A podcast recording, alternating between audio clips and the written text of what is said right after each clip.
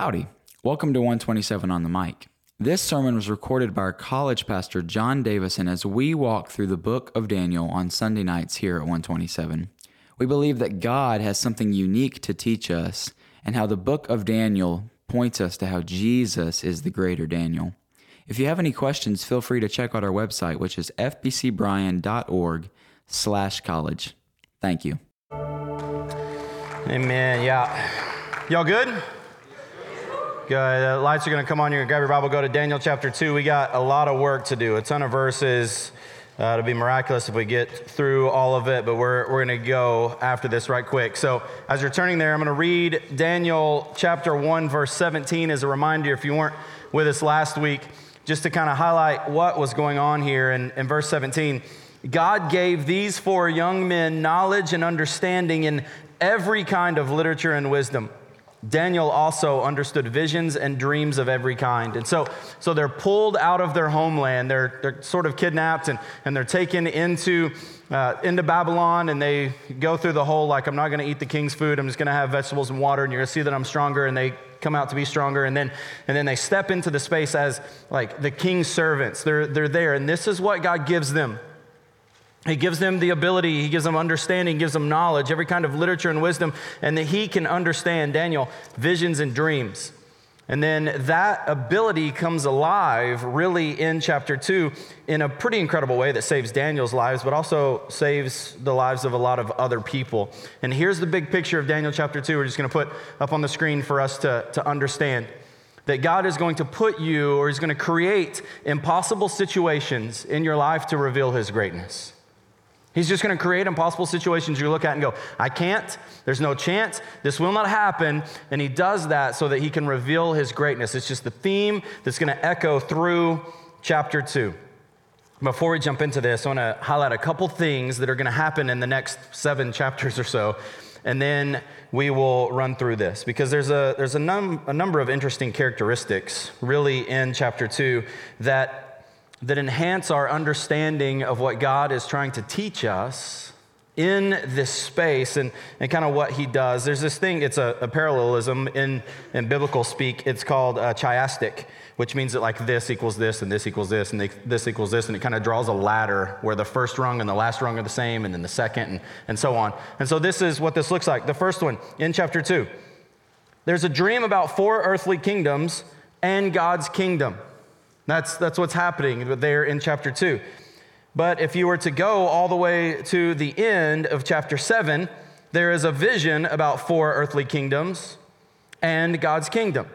He, he connects it. There's the, the rung, the, the chiastic structure of Scripture is fixing to happen. If you go to chapter 3, there's a story about Jews being faithful in the face of death. We're going to read that and kind of the result of a position that was given to three of Daniel's amigos and, and then what happens there. If you go to chapter 6, there's a story about a Jew who is faithful in the face of death. This is Daniel. It's something else that happens. You've probably heard it if you've been in kids' ministry before. In chapter 4, there's a story about a, a royal hubris who is really humbled. In chapter 5, there's a story about a royal hubris who is humbled. God is writing a story through the book of Daniel that's helping us point somewhere, but there's an interesting thing that happens also. As you're reading through this in verse 4, we're going to read it again here in a second once you see this. The Chaldeans spoke to the king. And then I don't know if your Bible says this, mine has an open parentheses and it says Aramaic begins here. And then a closed parentheses and then it starts. And we can go back and forth about why this is, but, but we have Hebrew language all the way up until this verse, halfway through verse 4, and then it flips a switch and goes Aramaic. The, the shift has long puzzled scholars with not a real big consensus on this, but Andrew Hill writes this about it. He says it would only be logical for the wise men to communicate with a language common to all, since the wise men are a racially and an ethnically diverse group. And so, if he's correct, which most people believe that that's the, the idea of what's happening here, if he's correct about this, then we have to understand what God is, is really doing here. God's impossible situation in this place, and that it continues to happen over and over again, is there to help reveal his greatness to the Gentile nations. It's there to help other nations understand what is happening. That's why there's a language switch. It goes from Hebrew, which is like the language of God's chosen people, into a common language, Aramaic, so that other people can understand the story. This should be our mindset as we begin to run through this passage of Scripture. As God is doing these incredible things that are easily described as just really impossible situations, He's doing that to reveal His greatness. But He's, he's not doing that just to reveal His greatness to like me and you and to the church. He's doing that to reveal his greatness to the nations, okay? His greatness is going to be really clearly revealed to the believer when you die. All right? Now, that for us, sometimes like death is a sad thing, and I understand that it should be. But also, the clearer picture of heaven, the clearer picture of Jesus, the clearer picture of God, the clearer picture of all of that. Some of your crazy questions are going to be answered. All of those things is what we should long for. We're going to see his greatness on full display. Our impossible situations now are so that others can see his greatness on full display. Okay? So hold on to that. So here we go. Let's just start running through this. Chapter 2, verse 1. In the second year of his reign, okay, he's been there two years, Nebuchadnezzar had dreams that troubled him, and sleep deserted him. So the king gave orders to summon the magicians, the mediums, the sorcerers, the Chaldeans to tell the king his dreams. When they came and stood before the king, he said to them, I've had a dream and I'm anxious to understand it. Okay, so he sets the stage here. Now, here it, it takes a little bit of a turn. The, the Chaldeans, these are the wise men. This doesn't include Daniel and his friends at this point, but they spoke to the king May the king live forever. Tell your servant the dream, and we'll give you the interpretation. That is the logical response. I've had a dream. I'm not going into that speech, it's weird. I've, I've had a dream and, and I need you to interpret it. Okay, tell me about this dream and I will help you understand it. The king replied to the Chaldeans, My word is final. Okay, this is important. It's okay what he's fixing to say. My word is final. If you don't tell me the dream and its interpretation, hey, I've had a dream and I need you to interpret it. Okay, tell me about it. No, you tell me the dream and what it means if you don't tell me that, you will be torn limb from limb, and your houses will be made a garbage dump. Okay, the king's final word is listen, guys, if, if you can't tell me what I dreamed, which is a pretty unbelievable skill to have, and what it means, I will have you ripped apart and I will turn your house into basically a dunghill. All of the, all of the refuge from here we're just gonna scoop it onto your house.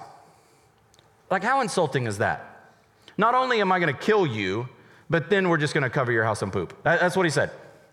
It's, it's an unbelievable response, almost like it's an impossible thing. Verse six, but if you make the dream and its interpretation known to me, you'll receive gifts, a reward, and a great honor from me. So make the dream and its interpretation known to me. What, what do you do with this? This is their response. They answered a second time May the king tell the dream to his servants. They just completely ignored the king saying, This is my final word. Do this or you'll get ripped apart. We'll turn your house into the, the refuge dump. May the king tell his dream to the servants, and we will make known the interpretation. The king replied, I know for certain that you are trying to gain some time. You're trying to stall here because you see that my word is final. If you don't tell me the dream, there is one decree for you. You have conspired to tell me something false or fraudulent until the situation changes. He's like, You're just, you're trying to stall. You're going to kind of just fill my mind with things maybe that I want to hear until the situation changes. So instead, you have to, you have to tell me this dream halfway through that. So tell me the dream, and I will know that you can give me its interpretation. It's a, it's a pretty solid card to play if these are the wisest men in the kingdom to be like, hey, if, if you're so wise, then why don't you just go ahead and tell me the dream and then tell me the interpretation so I know that you're not playing a trick on me. Verse 10 Chaldeans answered the king, No one on earth can make known what the king requests. They're like a different kind of prophet. That is, go, that they just go ahead and tell them that there's no one on this planet that can do what you're asking. We're going to see the answer to that. No one on earth can make known what the king requests. Consequently, No king, however great and powerful, has ever asked anything like this of any magician, medium, or Chaldean. No one on earth can do this, and no king has ever asked this. What are you, what are you doing? Verse 11. What the king is asking is so difficult that no one can make it known to him except the gods, whose dwelling is not with the mortals. I like that they're speaking some things that they don't know about Daniel and his guys, whose God dwells with them. Verse 12. Because of this, the king became violently angry and gave orders to destroy all of the wise men of Babylon. The decree was issued that the wise men were to be executed, and they searched for Daniel and his friends to execute them. They're not there. The king is so mad that he's like, We're just going to kill them all. Go find all of the wise men in any position and kill them. This is how angry he is. And so we kind of expect this. Hear me, like unbelievers in this type of space, when they don't get what they want, they should probably respond with threats and with anger. And this is what we're seeing come alive right there. But what is Daniel's response to this? We see the angry response from the unbeliever, verse 14. Then Daniel responded with tact and discretion to Arioch the captain of the king's guard. This is the guy who's responsible for rounding these people up and taking them to the executioner. He had gone out to execute the wise men of Babylon. Verse 15.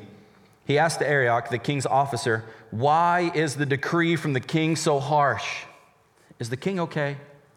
Did he wake up on the wrong side of the bed? What, what is going on with the king? Why is he responding in this way? Then Arioch explained the situation to Daniel. He goes through the whole thing. So Daniel went and asked the king, Like, Daniel's dumb. Hey, uh, okay, so the king's mad. He said to kill all the wise men, which I am one of those. Okay, can I go see him? I just want to walk into his chamber. I understand he's upset. Maybe I'm just going to go poke him a little bit. It's like, hey, you're lying. Let's see if I can make you roar a little bit louder. Just see if I can irritate you. What is he? He goes into the king's chamber to give him some time and ask the king to give him some time so that he could give the king the interpretation hey, I, I know you're upset, but, uh, and, and I know I'm just a teenager uh, that, that was kidnapped from my home. I've been exiled here, I've been conquered, I'm a, I'm a slave. Uh, I'm basically a man marked for death at this point because you've already given the decree to kill me. But I'm going to just walk up in there and be like, hey, can, can we have a little bit more time? And, and I don't think if Daniel went in there hot, going like, hey, uh, I need you to listen to me, stupid king. I have this God who's so much bigger and better than you are. Uh, he, he, belittles you and your little peasant kingdom here. Um, he will tell you the dream, you just give me a little bit of time. I don't think that was his response, was it? He probably went in there and said, hey, um, a king, I, I understand that you're upset. But I believe that my God will come through for you if you will but just give us a little bit of time. For some reason, he has the king's favor. He has a lot of the, the understudies of the king. He has their favor. And this is, for some reason, we get verse 17. He should have been killed, but verse 17 happens. Then Daniel went to his house. He told his friends, Hananiah, Mishael, and Azariah, about the matter, urging them to ask if you write in your Bible, the God of the heavens, you can just circle it. My Bible, it's circled in green because it's just one of those things that just pushes me like to go because he's going to continue to call him God of the heavens all throughout Daniel. If you want just to keep going, you can find it over and over again. I think it's four or five times just in chapter two where he's saying this. He's urging them to ask the God of the heavens for mercy concerning this mystery so Daniel and his friends would not be destroyed with the rest of the Babylonians' wise men. So, what do they do right off the bat? Here is the response. Daniel responds in like wisdom and faith. He, he walks into the king and it, with faith, he says, My God can do this. I hope that my God comes through, but I'm just letting you know, King, that my God can do this. And then he goes to his friends and he just responds in prayer. In the midst of the impossible situations that God is going to create in us, this is your response. This is always your response. And I'm going to go ahead and push us to contend that even outside of the impossible situations, even in the really good situations, you respond in prayer. You take like your mind and shift it up to, to God's face. I, I, I believe this to be true. And I don't know why God stirred this in our hearts so long ago, but when we started just like stopping in the service and turning our attention to the Shema, which, which is just a simple prayer to put God in his right place and kind of reset our mind, God has just stirred that in our hearts in really, really cool ways.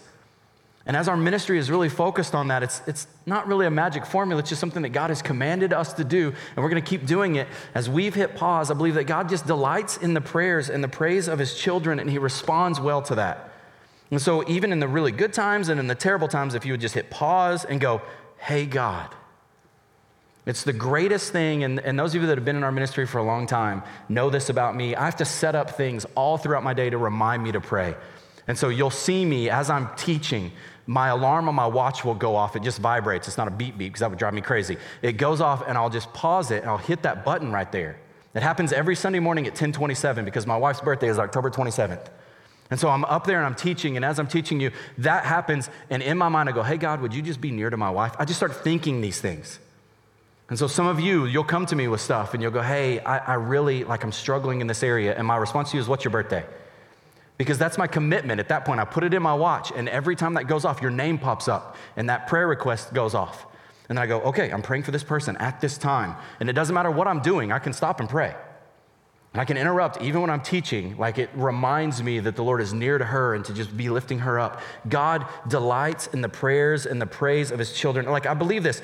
Everyone believes that prayer is important my goofy kids the other day, I walked in and they're watching the 9 11 documentary, which, if you've never watched that, I know some of you aren't like 9 11 kids anymore. I, I was in college when it happened, and so it's, it's near to me, and there was footage I hadn't seen in that spot. There's a lot of things that were happening in this documentary that made, just stirred my affections. Our boys, like our house is silent for a couple hours, which never happens. They're watching this in awe and wonder. And the response to the American people when it happened was to flood churches Okay? The attendance rate of New York Catholic churches right after 9 11 went up 800%. So much so that they couldn't hold people. Why? Because people knew that prayer was important. I just got to run to something bigger than me. I don't even know what it is, but I'm going there. But there's a difference, hear me, there's a difference between believing that prayer is important and believing that prayer is essential. There's a difference between going like, oh, something bad happened. I think that I should do this versus what Daniel's response is, is his understanding that if things aren't laid before God, they're not going to happen. I've been given the gift in verse 17 to understand visions and dreams of every kind, and I'm still gonna run to the Father and go, without your help, this doesn't happen. And so it's a shift in the Christian's mind from going that prayer is important to the fact that prayer is essential. And this is what Daniel puts on display for us. The lives of Daniel, the lives of his friends, the lives of the wise men in Babylon, they're all at stake if God doesn't show up. And what does he do? He prays, and I love this. This is such a good formula for college students because you'll eat this up. Verse 18, urging them to ask the God of the heavens for mercy concerning this mystery so Daniel and his friends would not be destroyed with the rest of the Babylonian wise men. There's a side note here I want you to highlight. Why do they care about these other wise men? Because even in difficult situations, they're still missional. They still love people. They still have a deep care for people that aren't even of them. They're not even their people, and they still care for them. Just a missional side note, sorry. Verse 19. The mystery was then revealed to Daniel in a vision at night. The language there basically means that when Daniel went to sleep, he got the answer. So, this is what he did. It's a good formula for you. Run to God in prayer, go to bed. You're like, Amen. All right, if you're running to him in prayer about algebra and like how you need like the Lord's miraculous hand upon you to get like a passing grade, maybe it should be study. But this was lay it before God because there is literally nothing I can do about this. The, the king is asking for me to tell him his dream and then interpret it. God, only you can do this. I'm laying it before your feet and then I'm going to rest. Then I'm going to sleep. I think that rest comes from the fact that Daniel knows that his God can. Mystery was revealed to Daniel in a vision at night, and Daniel praised the God of the heavens. Circle it up. And he declared, here's, this is important. He prays, he rests in that prayer that only God can. I love that. And then he jumps into worship. He gets the answer, and then we see like this really cool song that he writes. May the name of God be praised for ever and ever, for wisdom and power belong to him. He changes the times and the seasons. He removes kings and he establishes kings. He gives wisdom to the wise and knowledge to those who have understanding. He reveals the deep and hidden things. He knows what's in the darkness, and light dwells with him. I offer thanks and praise to you, God of my fathers, because you have given me wisdom and power, and now you have let me know what we asked of you. For you have let us know the king's mystery Man, this, this bro worships, and I love this song. If you're just wanting to memorize scripture, man, just memorize this song and just run after God in this. And I mean, he connects so many just really deep things in this space. But as he responds in praise, he, he really brings out two ideas that echo really throughout all of the minor prophets, but Daniel highlights this really well. These two ideas are this that God is absolutely sovereign. He's just absolutely sovereign. He's, he's absolutely sovereign over, over everything. He's sovereign over the nations. He's sovereign over his decisions. He's sovereign over what he knows. He's sovereign over what he's going to do. He's just sovereign. And the second one is that God alone gives revelation. He is sovereign and he alone gives revelation. This is the center of chapter 2 and everything that really is to follow. And he praises the God of the heavens. It's such an important word there. Like, Daniel didn't go and like try to look in some crystal ball. He didn't look at his tarot cards to try to figure out what the king's dream was. He just ran to the God of the heavens. And, and in the midst of Babylon that's full of all of these pagan gods, for him to just continually highlight in their language, in Aramaic, the God of the heavens is so unbelievably important. And then he brings in this really theologically deep, rich understanding of God as he walks through this. And so let's look at it. May the name of God be praised forever and ever. He's just saying the only way that that happens is if my God is eternal. God, you are eternal. For wisdom and power belong to you. You are omniscient because you're eternal, you're all knowing, and you're all powerful. He changes the times and the season. He's, he's sovereign over the weather. He's sovereign over the nations, what he removes kings and he establishes kings. This is why I don't really get very political because God's going to put whoever he wants to be president in that spot anyway, and he can tear them down if he wants to his glory, and he can build them up for his glory. So I'm okay with it. All right, I will take some political stances on some things that we should fight for biblically, but some of your stickers offend some people. Okay. Um, Sorry. He gives wisdom to the wise. He gives gifts of wisdom to people, of knowledge to people. He gives knowledge to those who have understanding. Those are all gifts from him. He reveals the deep and hidden things. He's the God of revelation. He knows what's in the darkness, and light dwells with him. We could connect that to New Testament. He just contends with sin. I offer thanks and praise to you, the God of my fathers. I love this. God, you've been faithful. You've been faithful to my father and to his father's father and father, father, father. You just keep going. You're just faithful in all of those spaces because you have given me wisdom and power, and now you have let me know what we have asked. You just answer prayer. Sometimes I like the answer, sometimes I don't, but you answer prayer. You've revealed the king's mystery. And this mystery is important because as we understand this mystery, we will see that it's God's power put on display for, from verse 24 all the way through the end so that the nations would respond to him. Now, really quick, we see this prayer and we see this response in praise, but I want to do a, just a quick two minute thing about prayer that we have to grasp. We teach on prayer. We're going to teach on prayer again in October um, and the importance of that, especially on Sunday morning. But I, but I want you to see this. There's a priority that you have to hold up in prayer. I talked about the essential nature of it, but you just need to make prayer a priority in your life. In times of crisis, pray. In times of blessing, pray. Like what Daniel asked for extra time from the king. Apparently, the king granted it because in between 16 and 17, Daniel's still alive. Now, Daniel had a couple things going for him. He was smarter, he was 10 times smarter than any other man in the kingdom. He could have said, Hey, I need a little extra time just to figure out how I'm going to do this. I needed a little extra time because I'm really smart. You, you've already given me that title. Just to maybe formulate a plan using some of my governmental power and authority that I have. I've been with you for a year. I've kind of figured out some systems and I'm really smart. Maybe I can just engineer a way that we can get around this. I'll build a dream machine, all right? And just whatever he was going to do. He didn't do that. He knew that he was smart. He knew that he had some power as one of the king's men. And he just said, I'm just going to pray. It, it's just essential. I, I just have to go pray. This crisis, there's a lot of other options. We walk in this, we think we have options. We think you're smart, we think you're powerful, we think your parents have enough money, we think we have resources. But instead, he just turns to God.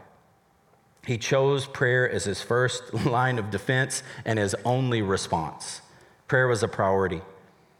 Um, and in that, we can see this lesson. You ever have the uh, I cannot moment?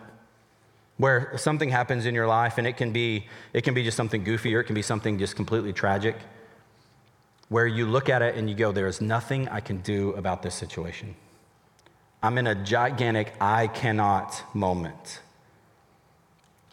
It's only going to be the lord's hand intervening in my life that something happens. These are what i call but god moments we see that all throughout Scripture. When you look there in the Psalms, it's but God will redeem. Um, in Acts, but God raised him from the dead. In Romans 5 8, but God proves his own love for us that while we were still sinners, Christ died for us. Important verse. 1 Corinthians, but God is faithful. Ephesians 2 4, but God who's rich in mercy. Like you continue to see those things that are tied to us not being able to. We're dead in our trespasses and sins, but God.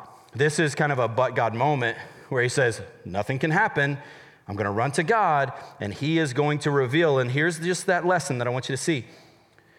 When the bottom falls out, you don't think that you can do anything. Your natural response, but what can become a trained response also for you, is just to run to God. When everything falls apart, you just run to God. And when you do so, it's going to require a couple things. And here's what I wrote down we should get into the habit of confessing our need to God early, not late. It doesn't say that Daniel gathered his friends together and said, hey, we're pretty smart, let's figure this thing out. No, we can't. God can. Let's ask him to. Right off the bat, confess your need for God to do that early. And the more quickly that you understand that, then the more rapid your response is going to be to God. Like it's just a prayer that acknowledges our need. That's this. Apart from you, Lord, I, I can't do anything. Apart from you, my plans, they, they mean nothing. On my own, Lord, I can't fix this. I can't heal the wound. I can't correct the fault. I can't clean up the mess. I can't do anything outside of you. I, I need you to act like only you can do this. And when your hearts are committed to understand God more clearly, then you'll understand that He acts in this way often. And so you recognize, like, before you run to a friend, before you, you know, beg a teacher, before you even call mom and dad, if you would just go, hey, God, I, I, I need you in this space. I can't, I'm weak, you can, and so I'm just gonna, I'm gonna run to you. And, and in that, one of the greatest things that we see college students struggle with, if you would begin to practice this, you fight against it naturally without trying. And it's this thing we call pride. If you would just understand in pretty much every space you can't, if God were just to remove his pinky from you, you would cease to exist. And so, like, if we would understand that in all of our spaces, God has to show up, you'll kill pride in your life if you'll go that way. And if anybody in this space had a reason to be prideful, it's probably our boy Daniel. He was set apart, 10 times smarter, looked good. I mean, they, they brought him for a reason. He was strong, he was, he was attractive, he was smart, and then he became 10 times smarter than everybody. He has a reason to be prideful, and he just runs to God. All right, that's the side note. Now let's, let's see if we can run through the rest of this. There's a lot of verses left. We're going to get them.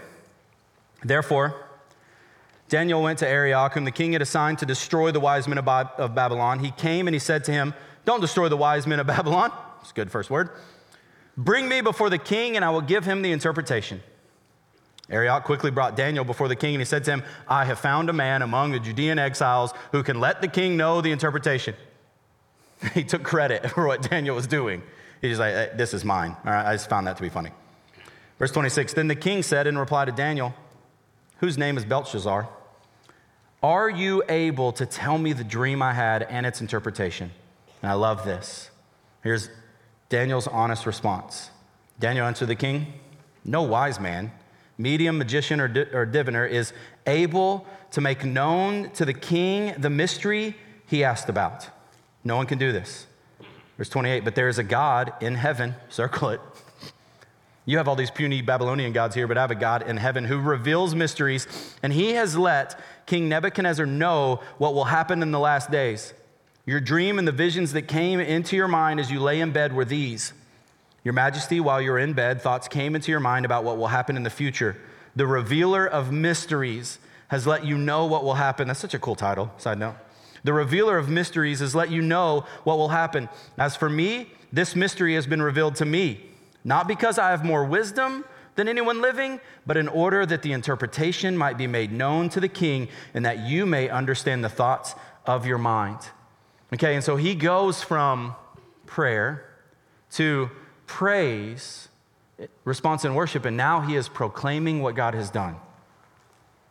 He's praying, he worships God, and then he proclaims. He's, he's kind of following orders, but he is giving God credit for everything that's taking place here.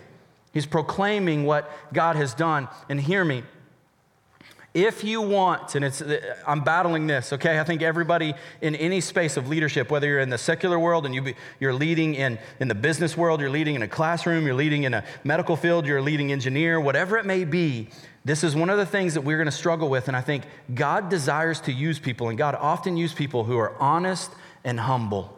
And this is all that we see from Daniel from verse 27 all the way to 30. I can't Verse 30 As for me, this mystery has been revealed to me not because I have more wisdom than anyone living. He's already been given the title 10 times smarter, but, but not because of that, but in order that the interpretation might be made known to the king and that you may understand the thoughts in your mind. Let's keep going. 31. Your Majesty, as you were watching, suddenly a colossal statue appeared. Here's the dream. That statue, tall and dazzling, was standing in front of you, and its appearance was terrifying. The head of the statue was pure gold. Its chest and arms were silver. Its stomach and thighs were bronze. Its legs were iron, and its feet were partially iron and partly clay. Partly iron and partly clay. As you were watching, a stone broke off without a hand touching it, struck the statue on its feet of iron and fired clay, and crushed them. Then the iron, the fired clay, the bronze, the silver, the gold were shattered and became like chaff from the summer threshing floors. The wind carried them away not a trace of them could be found, but the stone that struck the statue became a great mountain and filled the whole earth. This was the dream. Now we will tell the king its interpretation. Now he's, he's beginning to, to weave this idea that we can kind of more clearly understand because I think we've walked through a lot of this interpretation. You're going to see that. Um, but he's beginning to, to to birth this idea in the king's mind that God is sovereign over what he knows, he's sovereign over what he reveals, he's sovereign over what he's going to do. And the king needs to know this. Verse 36 This was the dream. Now we will tell the king its interpretation. Your majesty, you are king of kings. The God of the heavens, there it is, has given you sovereignty, power, strength, and glory. Remember, he sets up kings and he tears down kings for his glory. He's giving you these things, which some people are going to struggle with because we don't think that this king is a Christ follower. We don't think this king honors God back then. We don't think that he had a fear of God, but God has given him these things. We're going to trust that. Verse 38 Wherever power, strength, oh, sorry, wherever people live or wild animals or birds of the sky, he has handed them over to you and made you ruler over them all. You are the head of gold.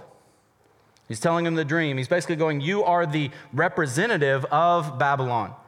Babylon is really kind of that head of gold. You're the face of that. It's currently happening. More. After you, there will arise another kingdom inferior to yours. That kingdom we know as Medo Persia. Rises to power in 539. It's not as strong as Babylon, but that's the kingdom.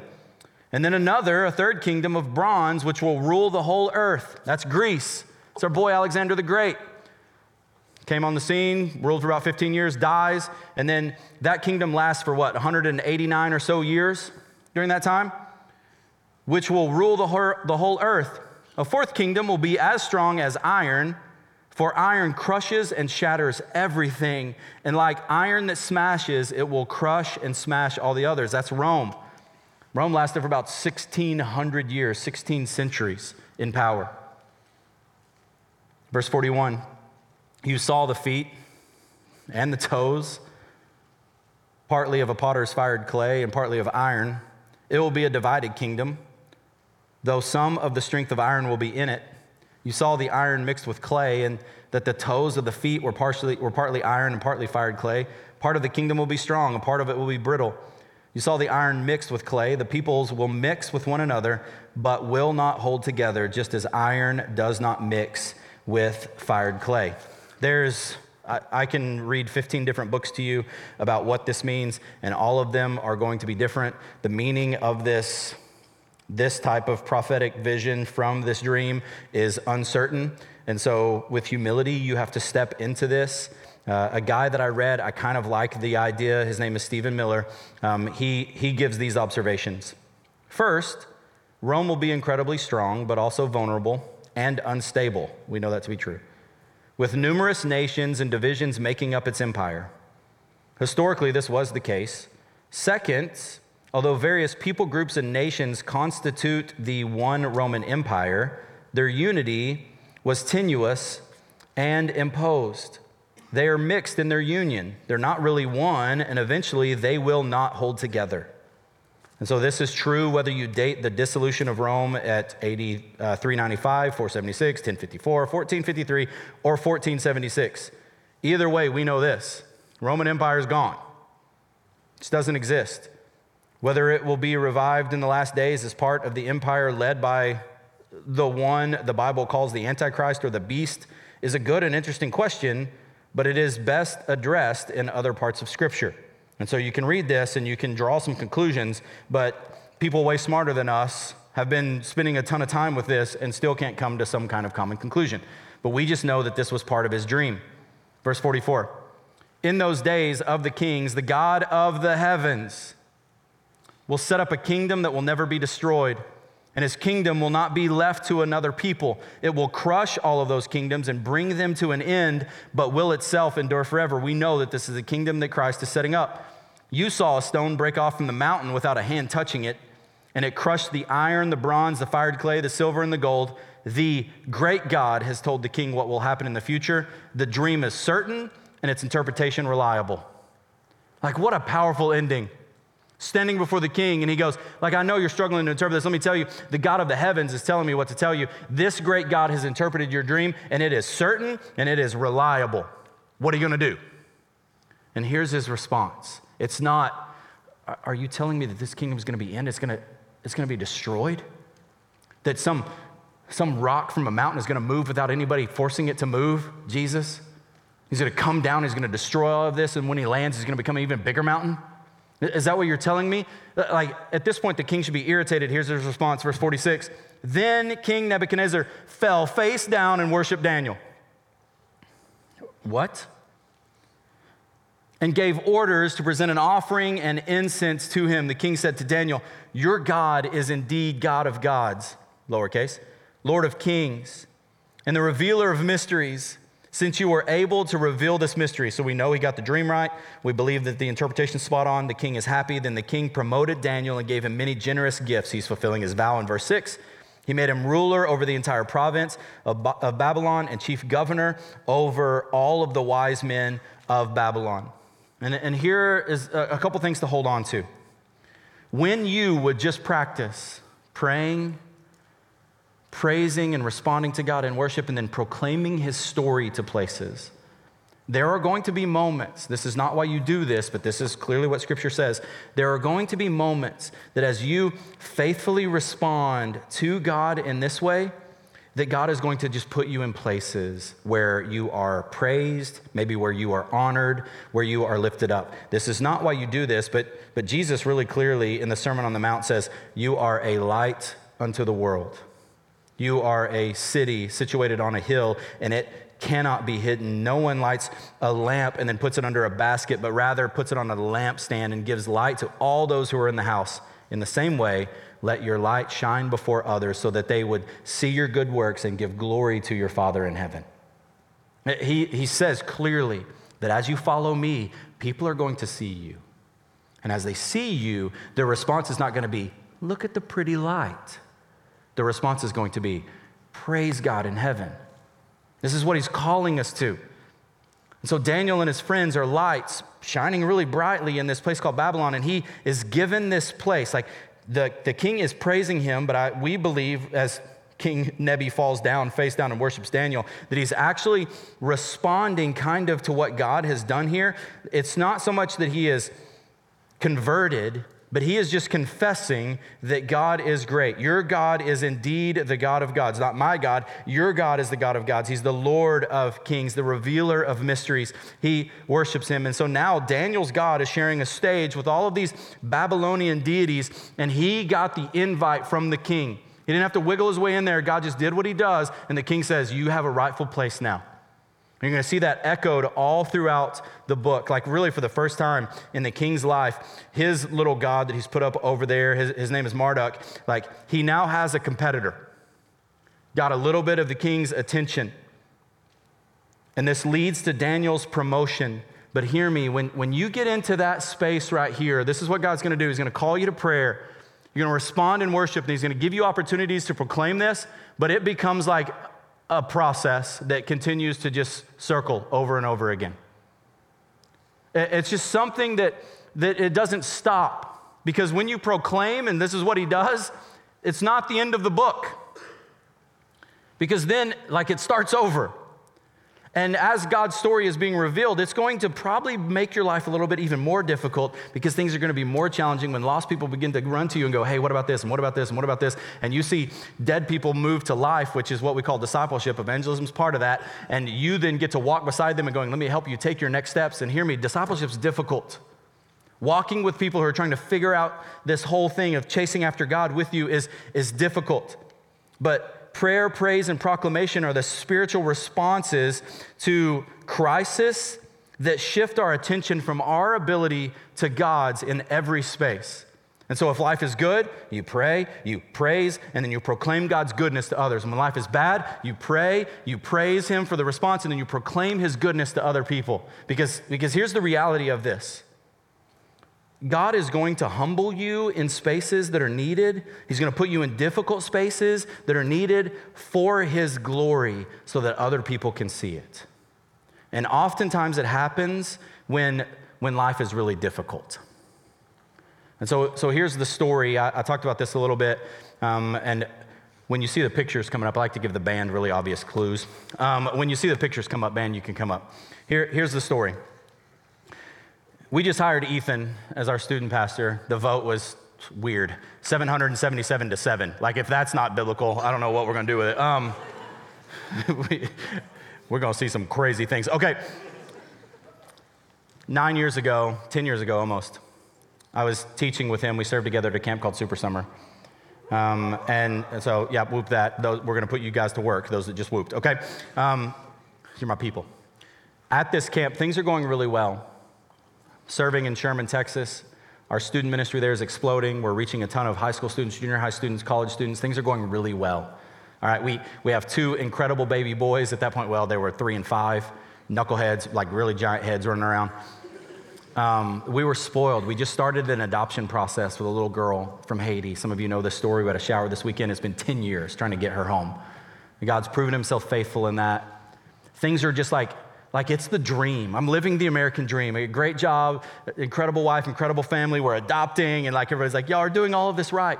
I'm, I'm teaching at Super Summer, which is, one of, is where I was called to ministry. It's just one of the joys of my heart. A, a couple weeks before, I was playing basketball um, with a group of college professors and had this weird thing happen where I went up for a layup, and as I laid up, the, the right side of my body went numb, and it like I just terribly missed the layup. They were making fun of me, like, wow, nice, nice shot. And I, and I was just like, what was that? And I just kept running, kept playing, not a big deal. It was like something weird happening. A couple days later, I was at my chiropractor and I said, like, this was weird. I did this layup and everything kind of went limp. And he's like, that's not good. Like, okay.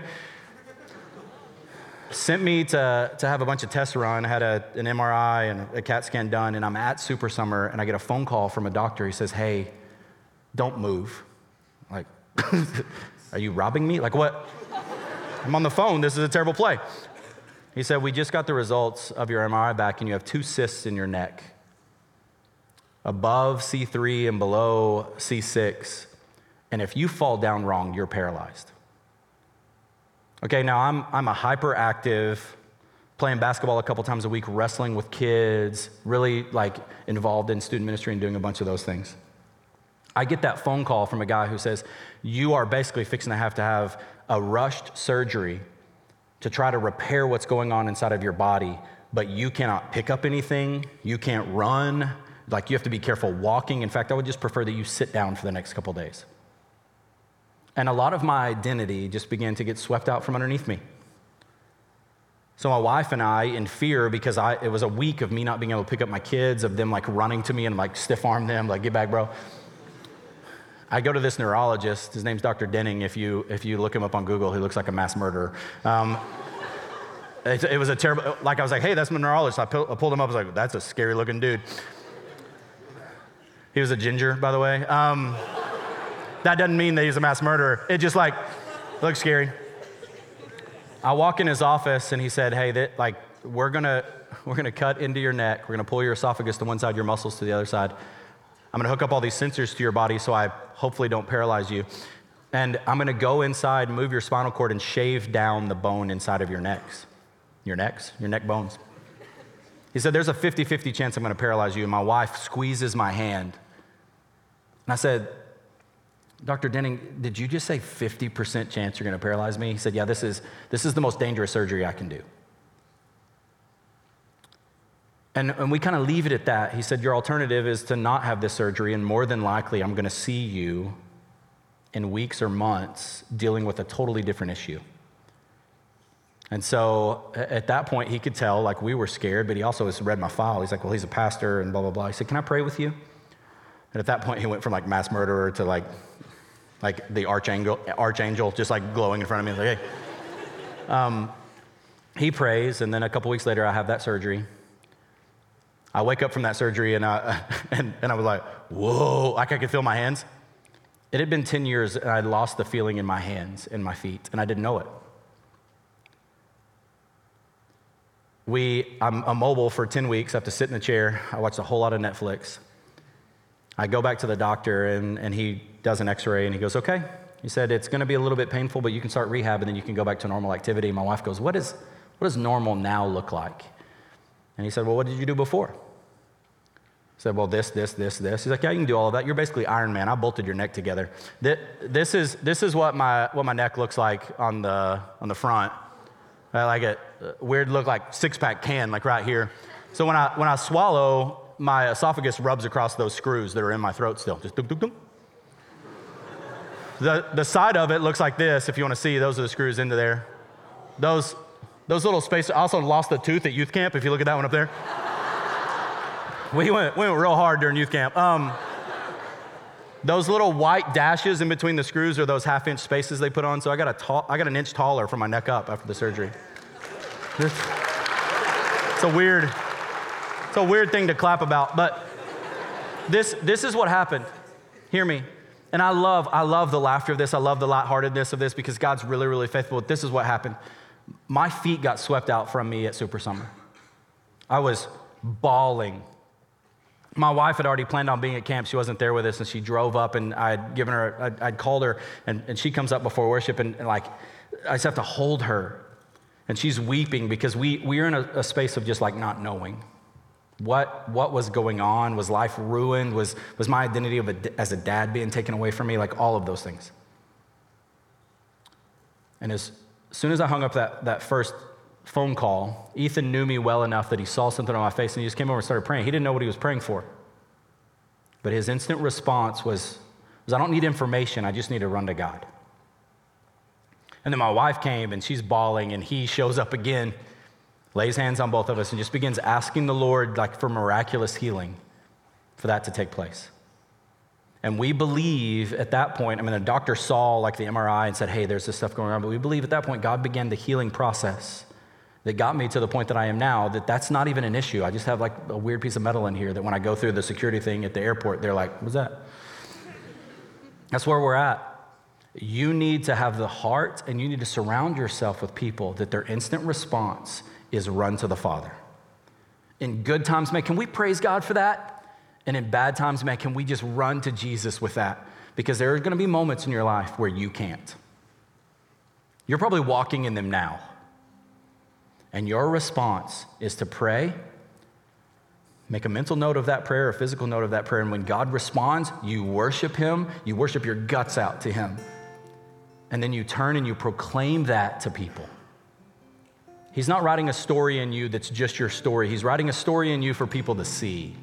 And this is, the, this is what Daniel is declaring loudly to us. Thank you, God, that you gave me a gift. I want to use it for your glory. I want to be humble in my approach. I want to use that. And then when, it, when, you, when you bring those prayers to life, I want to proclaim it to the nations, even if it's difficult, even if it's going to cost me. That's what I want to do. And so that's our charge. Would you become that type of prayer?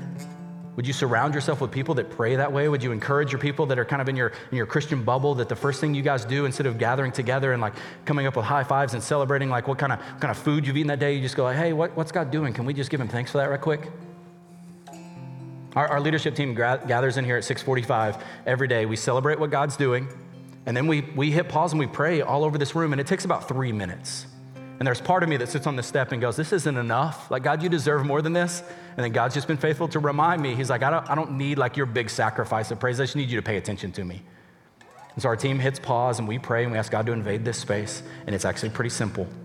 And you can do the same thing if you just get in this habit of going, God, I need you. I can't. I'm going to worship you when you respond and I'm going to tell everybody about it. That's what Daniel's calling us to. Let me pray for you. And then let's respond in worship. God, you're good and you do good. And I rest in that. Like there's consistent just testimony in my life, but thankfully in the lives of so many other people I just get to see your hand moving in unbelievably powerful ways. And so may our response always be like, we need to run to you, we need to worship you, and we respond. I just need to tell everybody about it. May we grab that from Daniel in an unbelievable story, in an unbelievable situation, and apply it to our life. Like we're not, we're not called to be Daniel. We're called to be faithful and pay attention to you, and then tell everybody of your greatness.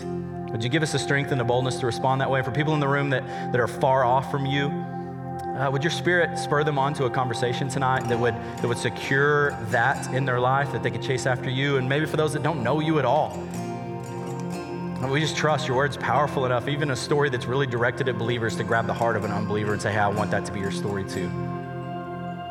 So, would you draw us tonight? Would you secure some things by your spirit in our hearts? We just trust you as we respond. In Jesus' name.